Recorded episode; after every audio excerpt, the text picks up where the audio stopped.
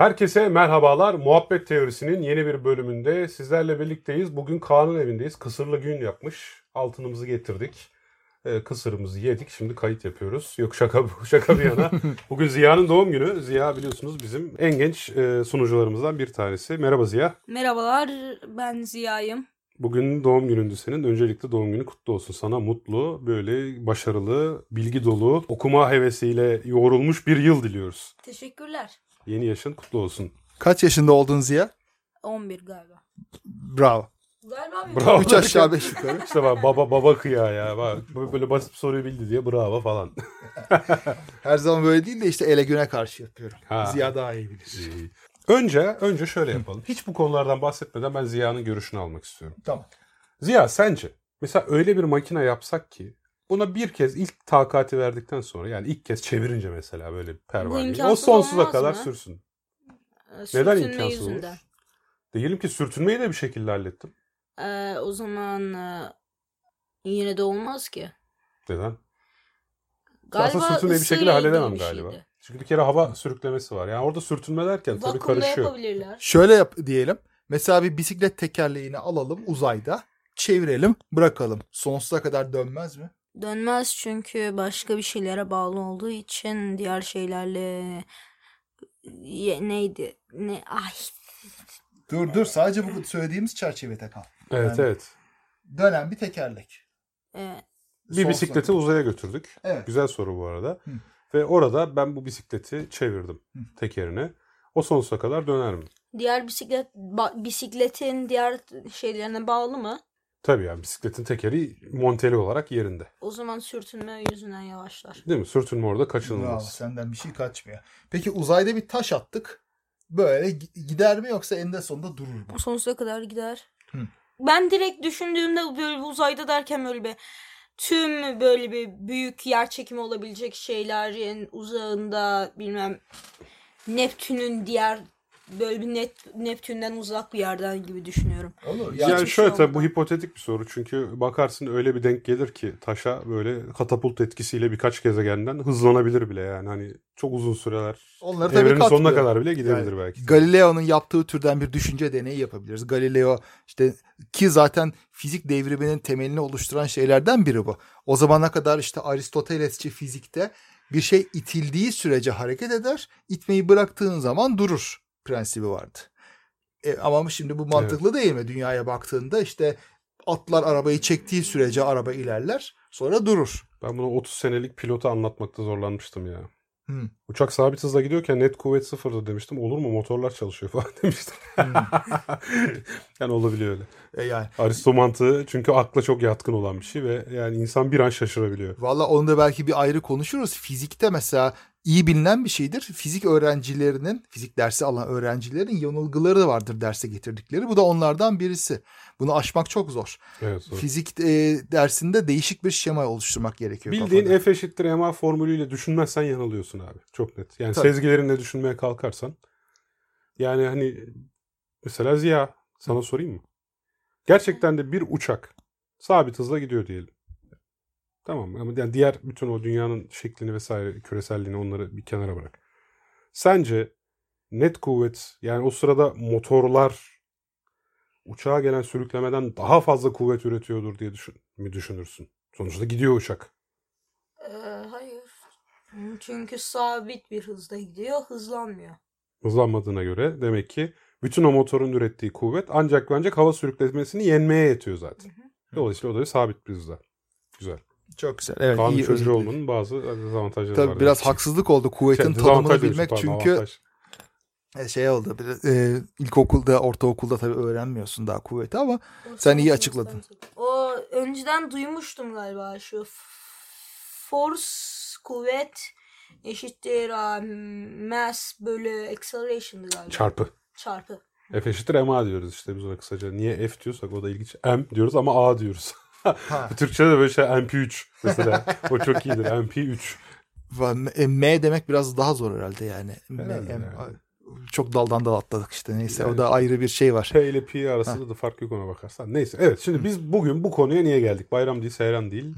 Muhabbet teorisi sizi niye öptü? Valla eski bir video çıktı ortaya. Twitter'da işte bir gazeteci adını vermeyelim şimdi belki mahcup olur. Paylaşmış böyle şey diyor. Bugün devri daim makinesi denen şeyi gözlerimle gördüm. İnanması çok zor ama yani yoktan enerji üreten bir alet. Şimdilik resim video paylaşmıyorum tam sağlamasından sonra. Abi bir şey söyleyeceğim. Muhafazakar kesimin gazetecisi değil mi? Evet. O zaman nasıl yoktan enerji var ettiğini söyleyebilir ki bir makinenin? Bu bayağı Tanrı'ya atfedilen bir vasıf yani. Ve arkadaş sanki şirk koşuyor gibi bir durum var. Ya şimdi bazı şeyleri yoktan var edebilirsin. Ne bileyim. Mesela. E, e, şey hızı yoktan var edebilirsin. Bir şey sıfır hızdayken onu hızlandırıyorsun. Ona yoktan var etmek denebilir mi şimdi? Burada gerçek bir yoktan var etmeyi kastediyor. Şimdi e, aslında bu enerjiyle e, o ilgili zaman çek yapıyoruz abi. Yoktan var ediyoruz. enerjiyle ilgili algımızla ilgili bir şey. Biz şimdi e, şey fizik eğitimi aldığımız için enerjinin öyle yoktan var edilemeyecek, varken yok edilemeyecek bir korunum şeyi olduğunu biliyoruz. Aynı kütlede olduğu gibi. Ama başka şeyler yokken var edilebilir, varken yok edilebilir. Ee, sıcaklık bir şeyi sıcakken soğutabilirsin, soğukken sıca sıcaklaştırabilirsin. Yani o ayrı bir şey bilmeyen birisi için enerjinin var edilmesi, yok edilmesi gayet harcı alem olabilecek bir şey olabilir pekala. Bu arada sıcaklıkta uygun örnek olmadı çünkü o da enerjiyle alakalı. Moleküllerin ortalama kinetik enerjisi olduğu için. Isı dersi. Ha. ha yok yok hani sıcaklık da arttırmak için gene enerji vermek zorundayım ve oradaki moleküllerin ortalama kinetik enerjisini arttırıyorum. Tamam. O da yine bir enerji dönüşümü tamam. olduğu için dedim. Başka herhangi bir fiziksel şey diye düşünebilirsin. İşte yani yük bir olabilir. yoktan Gerçi yük de korunuyor. Ahşabı pardon. alırız değil mi? Onu mu kastediyorsun? Ben yani? entropiyi artırırsın, azaltırsın yani bunu korunan bir şey değil. Korunma kanunu olmayan herhangi bir fiziksel nicelik açısından bunu söyleyebilirsin. Enerjiyi de arttırıp azaltabilirim aynı şekilde ama. Ama bir yerden başka yere gidiyor. Korunma yasası olmayan herhangi bir şey için düşünelim diye demek istiyorum. Hı, anladım. Ee, Anladım. yani o açıdan onlar açısından bir tutarsızlık yok. Bu bir teknolojik mesele, bir teknik mesele diye düşünüyor olabilirler. Bu da işte temel fizik bilgisinin eksikliğinden kaynaklanan bir şey. İşte üzücü olan şey asıl bu kadar ileri seviyelere gelmiş, entelektüel saygı görmüş insanların temel bilim konularında bu kadar bilgisiz olması aslında. Tabii şimdi Ziya şeyi merak ediyordur. Yani biz enerjinin korunduğunu nereden biliyoruz? Ne dersin? Ee, evet. Güzel soru ya. Ben de merak ettim şimdi. Ee, evet. Ya aslında bu nispeten yeni bir kavram. Ee, 19. yüzyılın ortalarında çıkmış ve ilk ortaya çıkaran da bir fizikçi değil aslında bir hekim. Mayer isimli Robert Mayer olsa gerek bakmak lazım. Ee, özellikle böyle tropik bölgelerde işte hasta bakarken bir şekilde onların ateşlenmesinden yola çıkarak aslında yani Enteresan. ama daha fazla tabii ciddi araştırmalar yaparak deney yaparak şeyin e, enerjinin hiçbir zaman yok olmadığını bir yerden başka bir yere gittiğini dönüştüğünü vesairesini ortaya atmış. Daha sonra Hmm. Helmholtz ve benzeri o dönemde yaşayan başka fizikçiler de bu fikri geliştirmişler. Ortaya çıkmış. E, Daha öncesi de var tabii. Newton zamanında Huygens mesela ortaya attığı vis viva denen bir şey. İşte hayat gücü ki o bizim şu andaki kinetik enerjimize karşılık geliyor. Çarpışmaların incelenmesinde kullandığı faktörlerden bir tanesi. Biraz felsefeyle başlıyor ama sanki değil mi orada o nokta. Her yani. şey, Çünkü yani- hasta ateşinden hani bu noktaya erişmek biraz o dönem zaten hani sesler de hiç kaybolmuyor falan gibi böyle fanteziler Biraz öyle. yani özellikle ısı ısı olayını kalorik sıvı falan teorisi vardı o zamanlar yani. Evet. Yani ısının bir enerji biçimi olduğu değil kalorik sıvı adını verdiğimiz bir sıvı gibi düşünebileceğimizi maddeden maddeye aktığını falan yani çok fazla felsefi fikir var bu konuda. Ama tabii ki bazıları deneyle destekleniyor ya da fizikteki diğer bulgularımızla. Onlar nihayetinde böyle bir şey olmuş. Rafine hale gelmiş yani. Ya, güzel bir nokta. Çünkü e, termodinamiğin yasaları aslında mesela termodinamiğin birinci yasası enerjinin korunması ile ilgilidir. Yani devri daim makinesini yasaklayan şey de odur. Ama enerji korunumu kavramının ifade edilmesi aslında termodinamikten çok sonra. Bu dediğim gibi 19. yüzyılın ortalarından sonra. Başta Carnot vesaire gibi böyle Fransız devrimi döneminde 18. yüzyılın sonlarında yaşayanlar için bunlar ayrı kanunlardı ve dediğin gibi kalorik sıvının bir yerden bir yere akması üzerinden gidiyorlardı. Aslında bu çok mantıklı bir şey. Şimdi şeye de bakarsan şeyde daha öncesinde bu çıktığında ortaya bu kalorik sıvının akışı var ve bu kalorik sıvının akışında da aslında e, sıvı olarak düşünmek de çok mantıklı. Bunun denklemine baktığın zaman ısının yayılma denklemine aslında bir sıvının bir yerden akış denklemiyle aynı. Şey, bir kısmi diferansiyel denklem olarak. Yayılma şey denklemi, difüzyon denklemiyle aynı. O açıdan mantıklı bir şeyi var bunun. Ondan sonra ama böyle bir sıvı olmadığı tabii ortaya çıkıyor. Enerjiyle denk olduğu ortaya çıkıyor bu şekilde. E tabii daha sonra da işte e, zaten bu enerjinin toplamda korunduğu yaklaşımı ve buna şey yapalım bütüncül bu bütüncül yaklaşım sayesinde zaten birçok denklemi artık çözebiliyoruz. Yani az fiziğin pek çok alanını birleştiren bir kuram haline gelmiş oluyor böylece. Çünkü daha evvel farklı denklemlerle hesapladığımız durumları şimdi enerji denklemleriyle de aynı sonuca erişebiliyoruz gibi bir sonuç var. Evet. Şimdi tabii e, insanın aklına şu gelebilir. Şimdiye kadar gördüklerimiz de enerjinin korunduğunu gördük ama nereden biliyoruz her zaman korunduğunu? Fizikte ne zaman enerjinin korunmadığını görsek yeni bir enerji türü keşfediyoruz aslında. Ha bak çok enteresan. Şimdi mesela örnek. mesela şey atom parçalanması. E, 20. yüzyılın başlarında bu ilk keşfedildiği zaman radyoaktivite.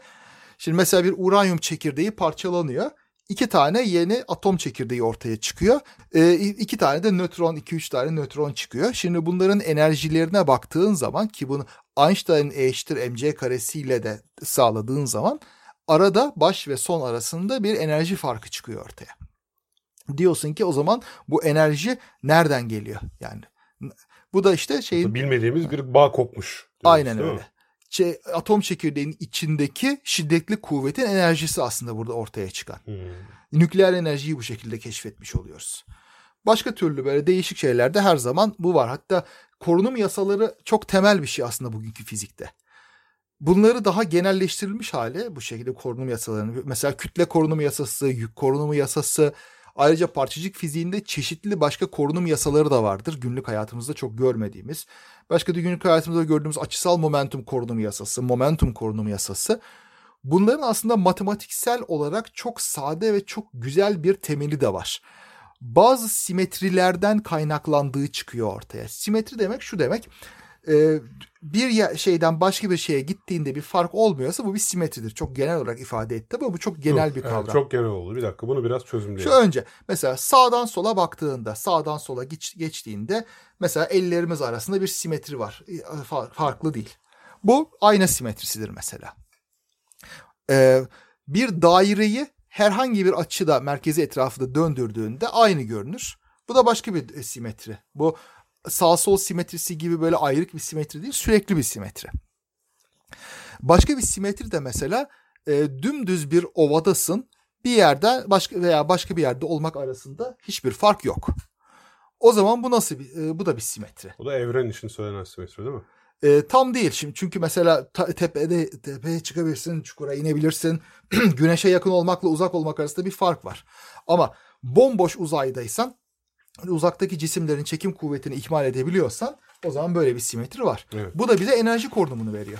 Niye? Çünkü dümdüz bir yerdeysen o zaman şu, bir yerdeki enerjiyle başka bir yerdeki enerji arasında fark yok. Evet. Şimdi bu açıdan baktığımızda enerji korunumu gerçekten de hiçbir şekilde e, ihlal edilmeyeceğini beklediğimiz çok temel bir kanun. Hem gözlemsel olarak de, e, gözlediğimiz şeylerden, yeni enerjilerden hem de böyle bir güzel matematiksel yapıya bağlanmış olması sebebiyle. Şimdi zaten hangi kitapta okumuştum hatırlamıyorum. Mucize denen şey aslında zaten fiziğin en temelde bu prensibinin ihlalidir. Yani şu ana kadar bir şekilde mucize diye anlatılan her şey bu özelliğin enerji korunumunun ya da kütle korunumunun askıya alındığı Hı. e, bir geçici hali temsil eder. Yani işte atıyorum asanın yılana dönüşmesi. Yani burada kesinlikle enerji korunumunu ihlal eden bir durum var muhtemelen. Enerji, madde. Ya da birinin uçması işte Tabii. ben gördüm adam uçuyordu işte havada durdum şahitlerim var falan. Orada da bir e, korunum ilkesi ihlali var. Tabii buradan ben şey- şeytanın avukatlığını yaparak soruyorum da buradan o zaman işte sözde bilimcilerin sık sık dile getirdiği argüman keşfetmediğimiz güçler olamazdı. Bak senin söylediklerin Hı. bu argümanı destekler. Hı. Bir açıdan düşününce. Belki henüz bizim bağlantısını kuramadığımız bazı kuvvetler, güçler var, enerjiler var vesaire falan filan. Ne diyeceğiz buna? Valla Hodri meydan diyeceğiz. Halep oradaysa arşın burada. Şimdi belki vardır. Ben de diyeceğim ki belki yoktur. Yani o, o zaman ne olacak belki yoktur. Bizi burada hangimizin haklı olduğunu ortaya çıkaracak tek şey deney. Heh. Deney ve gözlem.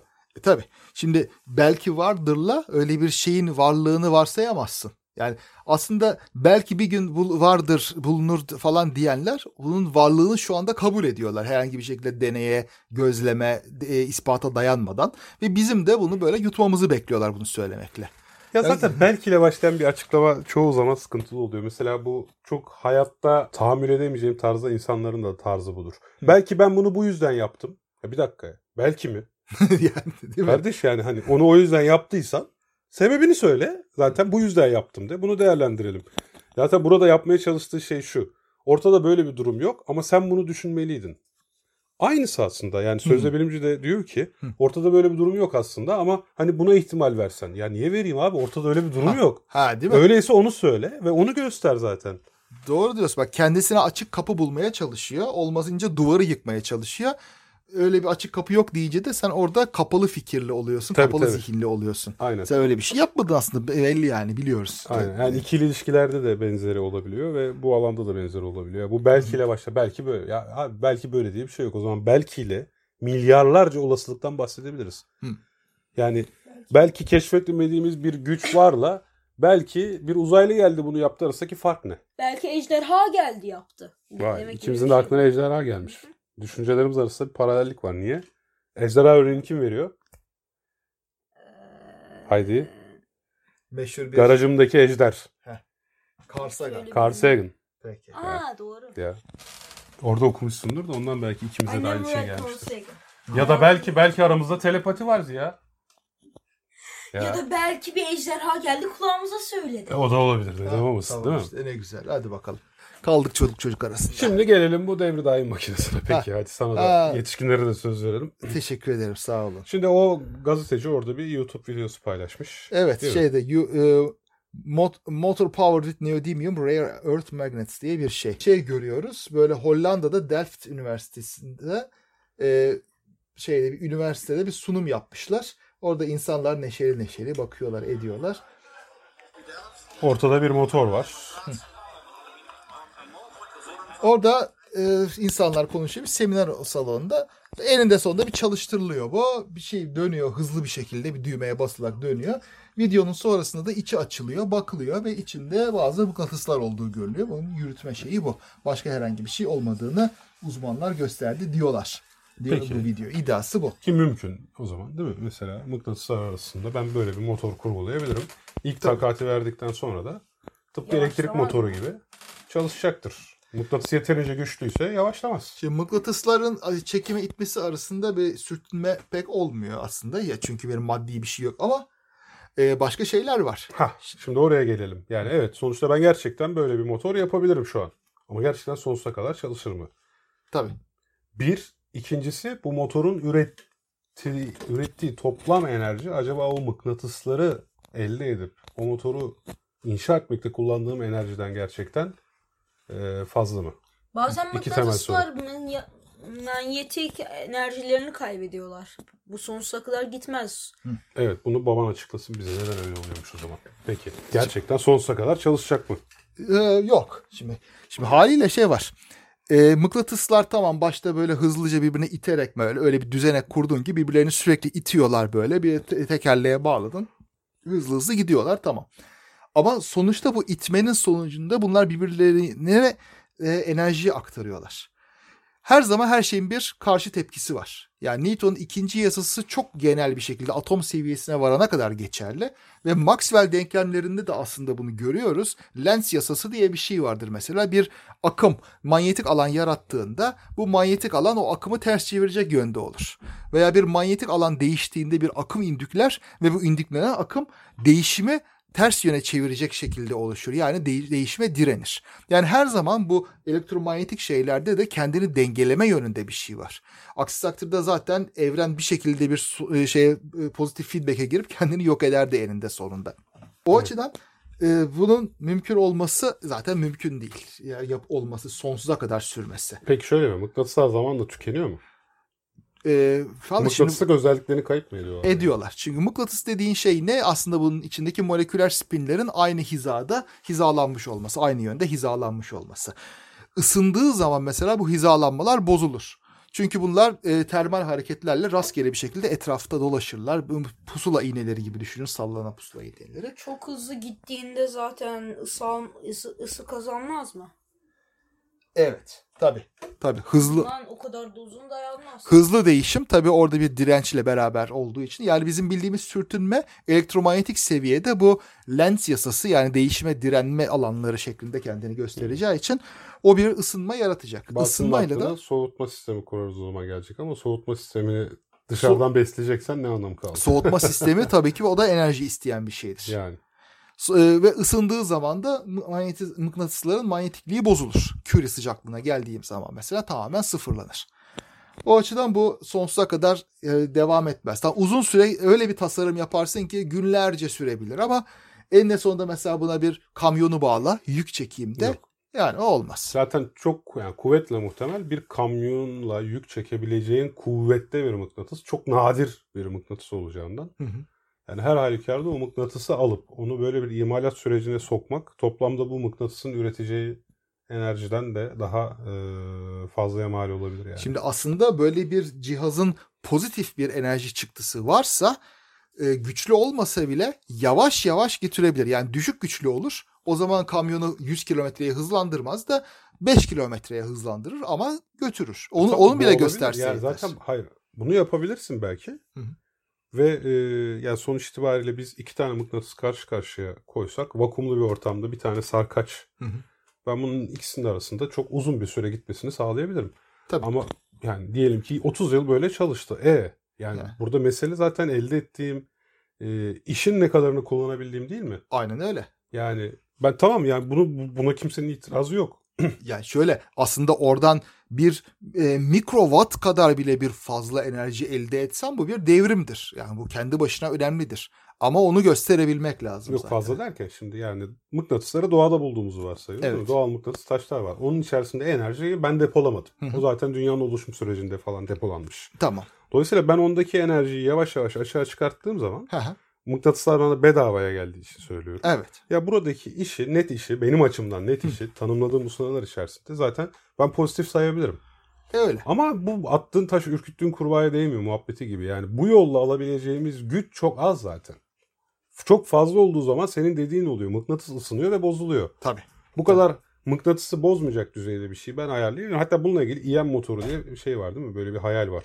Hmm. Çok küçük bu yolla elde edeceğimiz bir şeyle tamam belki e, çok hızlı bir motor elde edebiliyor, edemiyoruz uzayda ama uzun vadede o çok küçük ivmeyle inanılmaz hızlara erişebiliriz diye düşünülüyor. Ve yani uzak mesafelere belki böyle gidebiliriz diye düşünüyor. Tabii onun frenlemesi ayrı problem, ayrı mesele. Hızlanmak iyi de nasıl frenleyeceğiz? Tabii.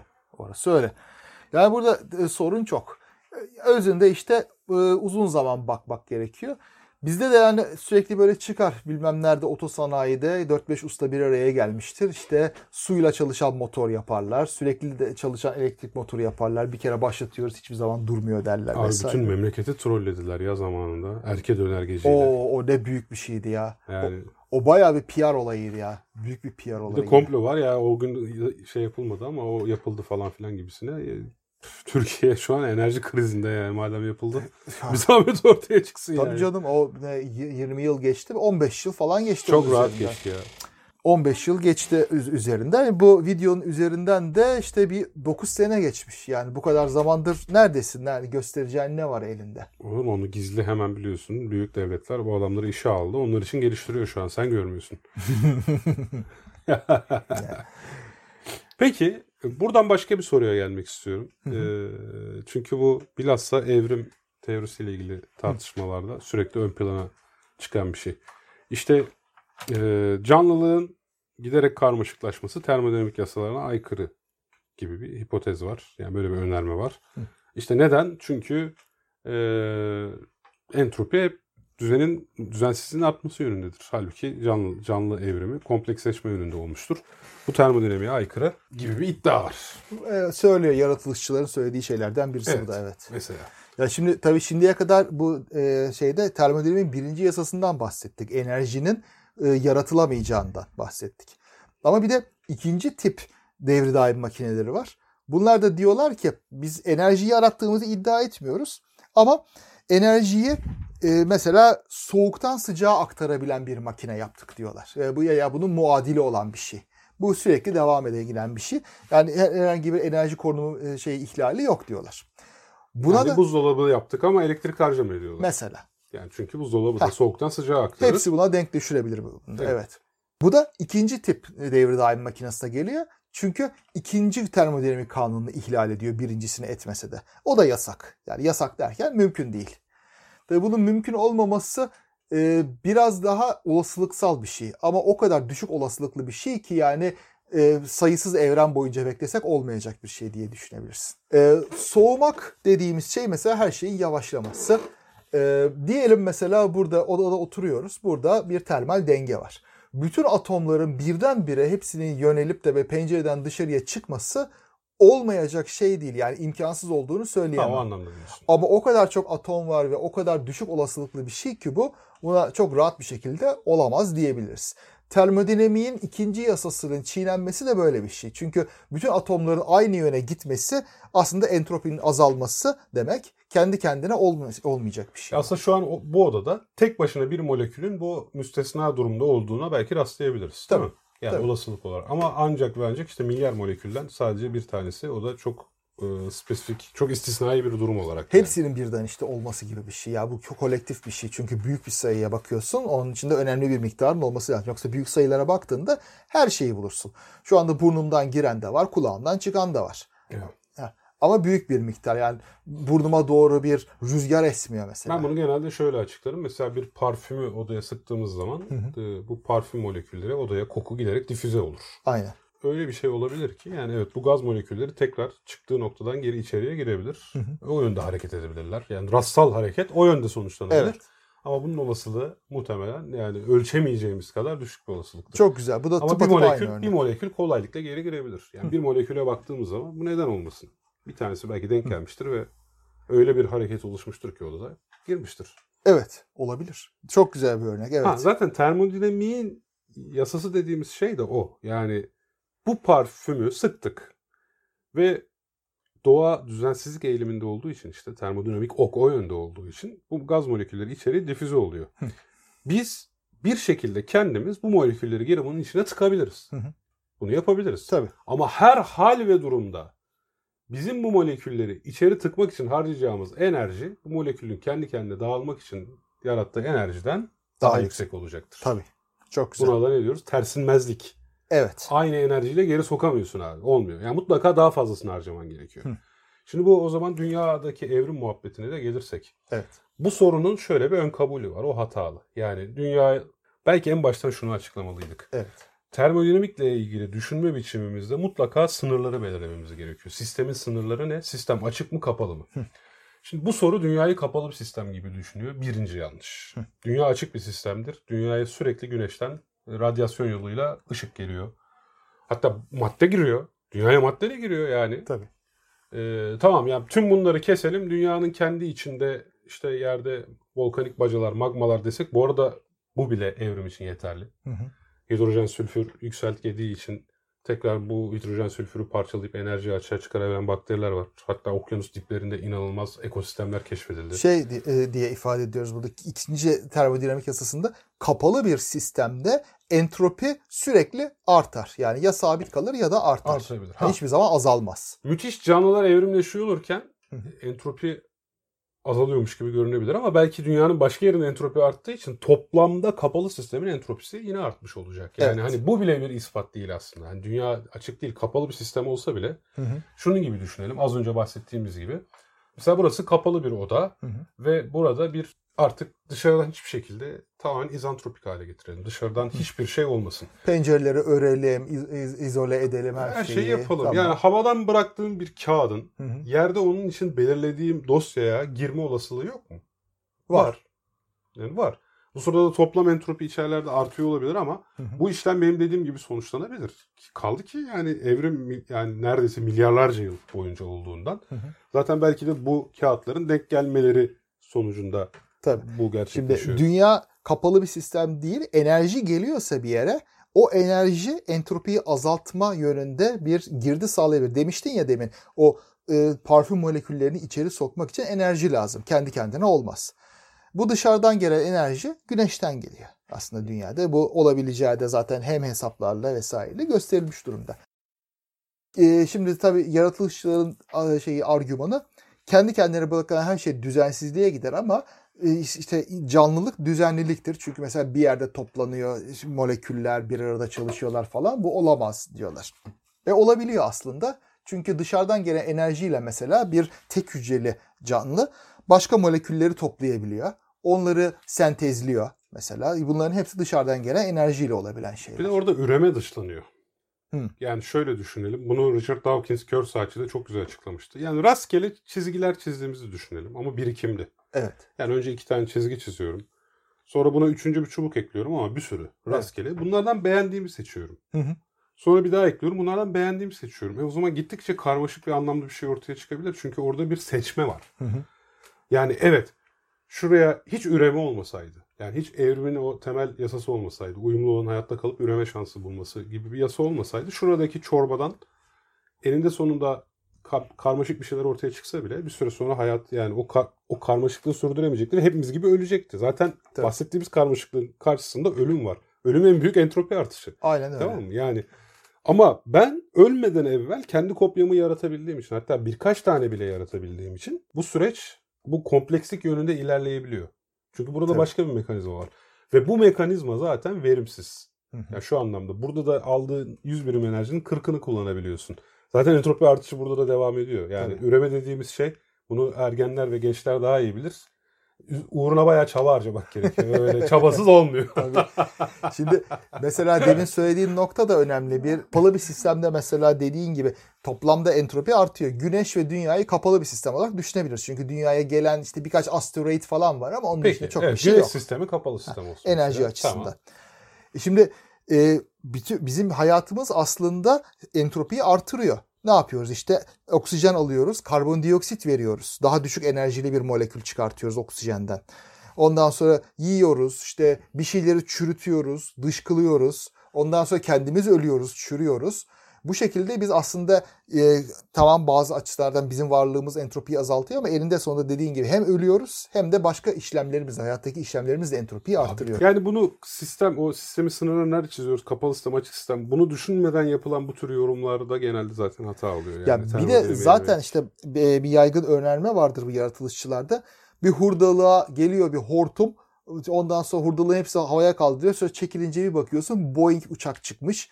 Bu mümkün değil. O zaman bir canlılığın ortaya çıkması da mümkün değil. Ama evrim bu değil ki zaten. Tabii evrim bu değil haliyle. Önce şöyle yapsaydık, bak şöyle. Bu problemi revize edelim mi? Tabii. Uçağın her parçasından her yerde milyonlarca var. Ve bir hortum buraya geliyor, düşüyor. Hı hı. Evet. Burada bir milyar çarpı bir milyarlık malzeme olmasına rağmen sadece tek bir uçak çıkabilmiş. Bu da üreyebildiği için sıradaki hortumda yine işte bu süreç devam ettiği zaman evrim dediğimiz şey ortaya çıkıyor. Hatta ben şöyle bir e, düzeltme yapayım. E, her tarafta parçalar var ama bunlar Boeing'in parçaları değil. Çok daha basit parçalar. Mesela Lego gibi. Hortum geliyor bunlardan iki tanesini üst üste yapıştırıyor. O iki tane üst üste yapışan bir şekilde tercih ediliyor ortamında. O yüzden de çoğalabiliyor. Ondan sonra onun gibiler ortaya çıkınca gele- bir sonraki hortum bir kuyruk ekliyor, bir burun ekliyor böyle böyle. İşte orada gidiyor. çoğalabilme önemli bir şey. Yani Evet. tabii ki de tek uçaklık malzemeleri şuraya koydum. Hortum geldi, uçak çıktı değil. Tabii. Ya şey bir şekilde bu evrimsel süreç zihnimize çok aykırı geliyor. Biz hep böyle birisinin bir şeyi planlayarak, tasarlayarak, son ürünü gözünün önünde tutarak bir şey imal etmesine alışık olduğumuz için evrenin böyle bir şeyleri tasarlamadan seçilime dayalı olarak ve rastgele şeylerle sür- e, sürüklenerek e, üretmesi bize çok aykırı geliyor. Ya bunu bir defa genetik algoritma falan programlayınca hemen anlayabiliyorsun ama ya. Yani Tabii. kendiliğinden de gayet olabiliyor. Yeter ki bir amaç fonksiyonu olsun. Uygunluk fonksiyonu Tabii. olsun yani. Ha, bunu kavrayana kadar Hı hı. çok ters geliyor gerçekten. Kavradıktan sonra da ya zaten en doğalı bu olabilir gibi gelmeye başlıyor. Orada öyle bir Hı. şey var. Çizgi öyle bir çizgi var ki. Tabii. Ya hep söylediğimiz şey işte olasılığı ve e, rastgeleliği anlamıyoruz insan olarak. Rastgeleliği anlamadığımız için de böyle olabilecek şeyler mucizevi ve çok acayip hiç olmayacak şeymiş gibi geliyor bize. Şu an bir kitap okuyorum. Olağan dışı yaşamlar diye. Zamanla TÜBİTAK'tan çıkmış. Artık basmıyordur eminim. Gold ve Gold. Evet. İsimlerini unuttum. Jay Gold'la. Karısı mı kardeşi mi bilmiyorum. Aynı soy isimde hep beraber e, yazıyorlar da. Evet sonuçta hani evrim teorisinin çok kuvvetli bir teori olduğunu bilmeme rağmen temel bilgileri bilmediğimi fark ettim. Hmm. Mesela kitapta Kambriyen öncesi dönemdeki bazı gelişmeleri, fosilleri anlatıyor. Kambriyen sonrasında böyle çok kısa bir dönemde bir aile hayvan ailesi ortaya çıkmış ve yok olmuşlar ama bunların fosilleri elimizde ve bu Hmm. ilk ilk e, ilksel böyle çok ilkel hayvanlar Hı hı.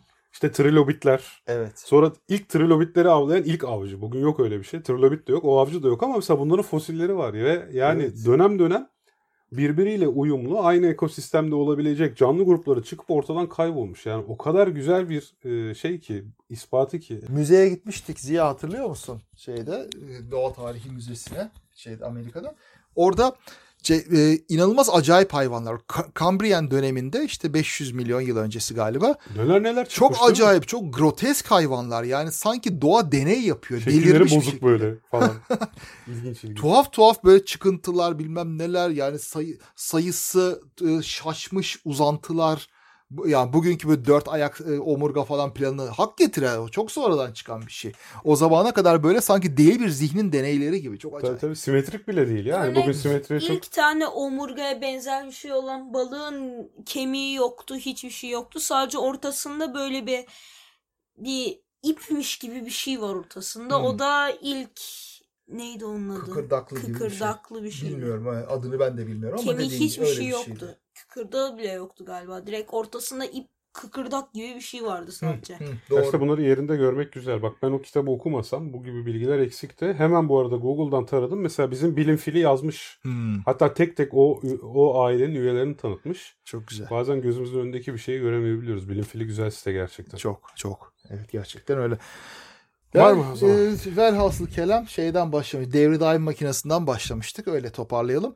Bu devri daim makinesinin yüzlerce yıldır peşinden gidiyor insanlar. Böyle aydınlanmadan. Felsefe taşı gibi ya. Ha, modern çağın başlangıcından beri modern çağın başlangıcı çok acayip. Hem bilim devrimi başlıyor bir yandan da böyle mistik şeyler, garip şeyler de bir yandan e, coşmuş oluyor orta çağdan çıktıktan sonra. Bu da öyle bir arayış aslında. İlk simya mistik gibi. gibi. değil aslında bu bilimsel bir arayış bile denebilir değil mi? Yani bak termodinamik diye öyle. bir şey bulduk. Aa, artık biz verim hesaplayabiliyoruz. O zaman verimin %100 olan motor bulabilir miyiz? Aslında yok ilk başta termodinamikten öncesine de uzanıyor bunlar.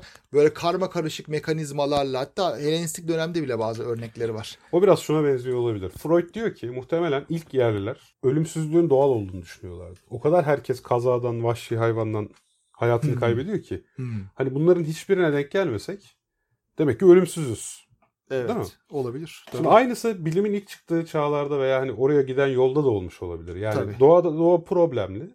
Demek ki biz bunu yeteri kadar doğayı kontrol edebilirsek çözebiliyoruz. Demek ki yani her şeyi çözersek ölümsüzlük, Hı hı. sonsuz enerji bunların hepsi mümkün gibi. İlk başta öyle gelmiş olabilir yani. Çok olağan gibi geliyor bana. Olabilir. Yani dediğin gibi bu biraz öğrenmeyle işte temel bilim yoksunluğundan şikayet etmiştim bu gazetecinin. Tabii dönemin ilk başında bu modern çağın başında bu bilgi hiç yok. O yüzden herkes bunun cahili tabii ve böyle bir arayışa girmiş olmaları gayet normal tabii. Ama bu Doğru. çağda biraz garip. Tabii ki yani. Öyle şimdi böyle otosanayide biz bunu çürüttük falan diye göstermek çok garip yani. Ya şimdi ön yargılı olmak istemiyorum. Bazen hani meslek körlüğü gerçekten özellikle teknisyenler biraz daha işin içine girdikleri için ufak tefek çözümler bulabilirler ama yani bu çözüm sonsuz enerji boyutunda olamaz. Evet tabii. tabii. ya tabii ki mutlaka bir şeyleri daha iyileştirmenin yolunu buluyorlar yani. Uçak camiasında da oluyor. Hı. Yani masa başında tasarım yapmakla 30 yıl o uçağın motoruna bakmak aynı şey değil. Hı. Dolayısıyla bazı çözümler gerçekten bulunabiliyor ama yani bu bu kadar değil. Böyle Tabii, değil. Böyle tabii. bir şey değil o yani. Ya, rahatlıkla söyleyebiliriz yani fiziken bunun imkansız olduğu yani imkansız ne kadar söylenebilirse o kadar söyleyebiliriz. Ama biliyorsun bunu yapmanın bir yolu var. Kediler biliyorsun hep dört ayak üstüne düşüyor. evet. Ekmeğe de yağ sürdüğün zaman hep yağ bal. O da hep ballı tarafı yere düşüyor. Tabii. Dolayısıyla eğer biz kedinin sırtına bal yukarıya gelecek biçimde ekmek bağlarsak Hı hı. bunu çevirdiğimiz zaman Sonsuz hareket Sonsuz. makinesi. Evet. Tamam çok güzel. Devlet bize destek versin. Mesela yerli ve milli motorumuzu bu şekilde hazırlayalım. Kedimiz var zaten. evet Tabii, şu an şimdi burada bal kedimiz var. Biz deney yapacağız ve sizle sizlerle de paylaşacağız sevgili dinleyenlerimiz. Evet. Evet.